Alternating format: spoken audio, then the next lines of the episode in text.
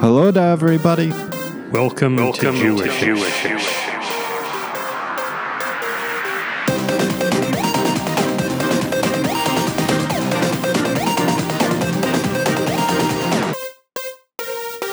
Season 2? Oh.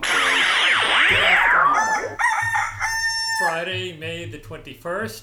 And uh, I think the way we begin is with yesterday's Song of the Day, according to Tom Morello. Tom Morello hailed the Song of the Day yesterday, a performance by the teen Los Angeles band, the Linda Lindas. Do you know about this? I don't know about this. So the Los Angeles Public Library kicked off its celebration on May 4th of Asian American Pacific Island Heritage Month, and it uh, included in that performance a performance by a teen band called the Linda Lindas.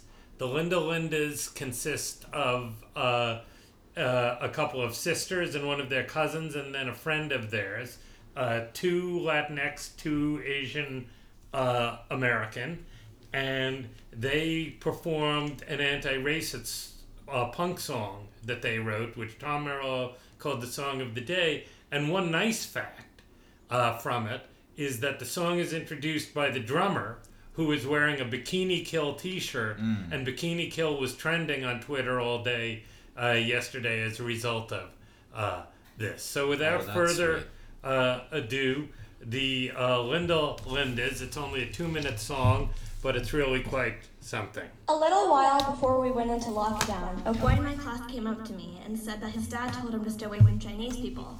After I told him that I was Chinese, he backed away from me. Eloise and I wrote the song based on that experience. So this is about him and all the other racist, sexist boys in this world.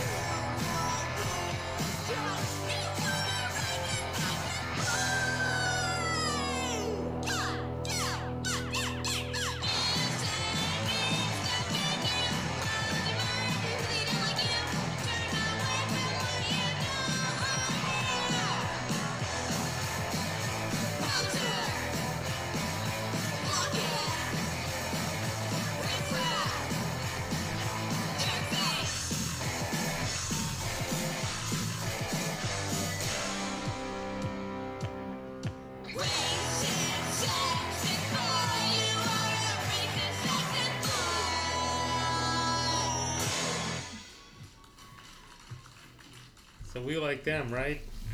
Yeah, We're that all- was amazing. we're that was better than anything my band did in four years. And uh, the, the the words riffraff and jerkface, if they haven't ever been spoken together in a punk song, barely needed to be. Also, the line "You say mean stuff," I think had had to become part of of punk lore.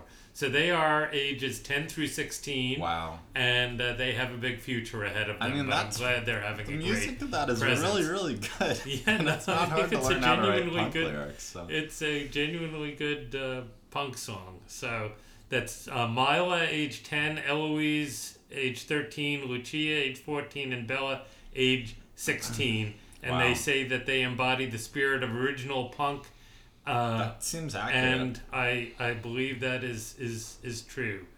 And uh, by the way, they opened that band for Bikini Kill in 2019.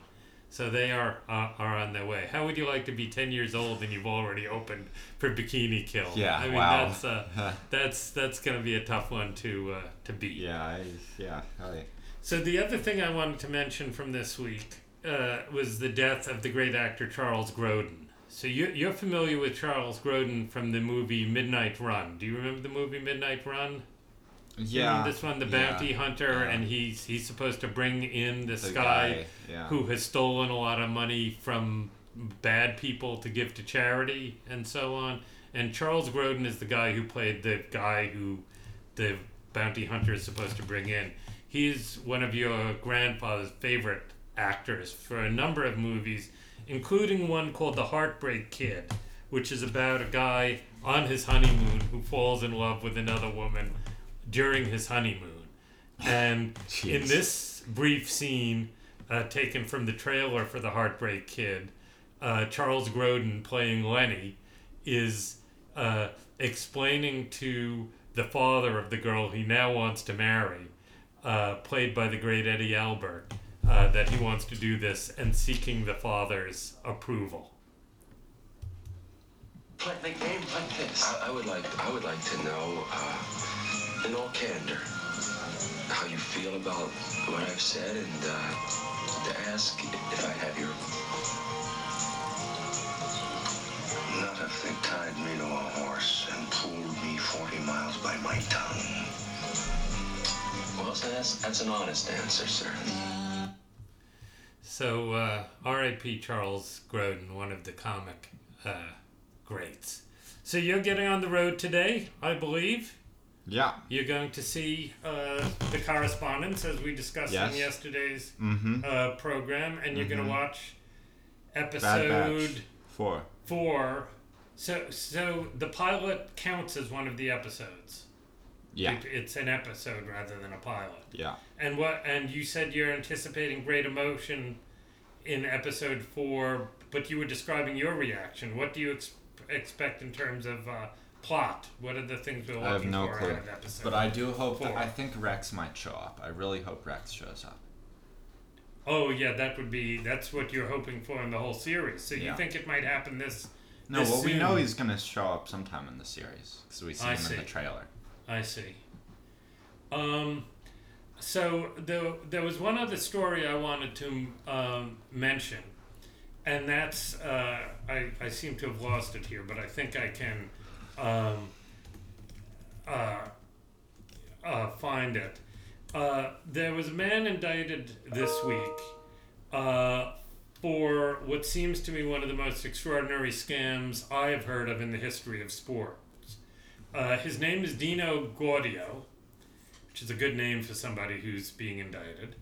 And Dino Gaudio has been an ESPN commentator, but he was also a Louisville Louisville men's basketball assistant coach, so a college basketball assistant coach.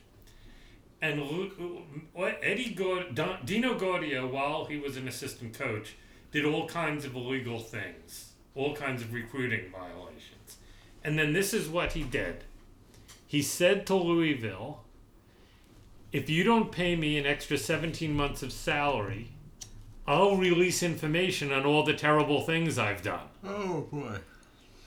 And so they went to the police, and now he's being indicted for extortion.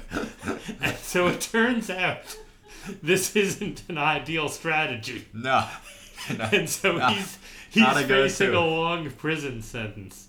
So I think I think the lesson here, we try to provide useful information for our listeners, right? I think the lesson here is if you're going to do extortion, it should be about things that the person you're extorting have done, not that things you have done yourself, right? Mm-hmm. I think the Jewishish how to extort guide would start from that principle, right? All right. So that I believe is Jewishish for today. Have a very good trip. We'll look forward to hearing you talk about it on the Shabbat Shindig. And if all Uh, of our tomorrow. listeners don't, Yeah. by the end of the day, leave a hundred dollars in a hollow tree stump, uh, you know, anywhere they feel like, just send us the address. We will, um, have a mega episode with all of the episodes ever. I don't think we can do that technologically. Oh, well, we'll have a lot That's of why episodes. you're you're from the Dina Gord Gaudio School of Threats. I'm trying. yeah. oh, I see. You were imitating. I gotcha. Um, I've got a heck of a how many Jews for tomorrow. No kidding. I got a baseball Really? related how many Jews. Oh, boy. Yeah. So you've got that to look forward to. yeah. All right. Drive safe, and we'll see you listeners tomorrow. And uh, this is Jewishish for Friday. Jewish.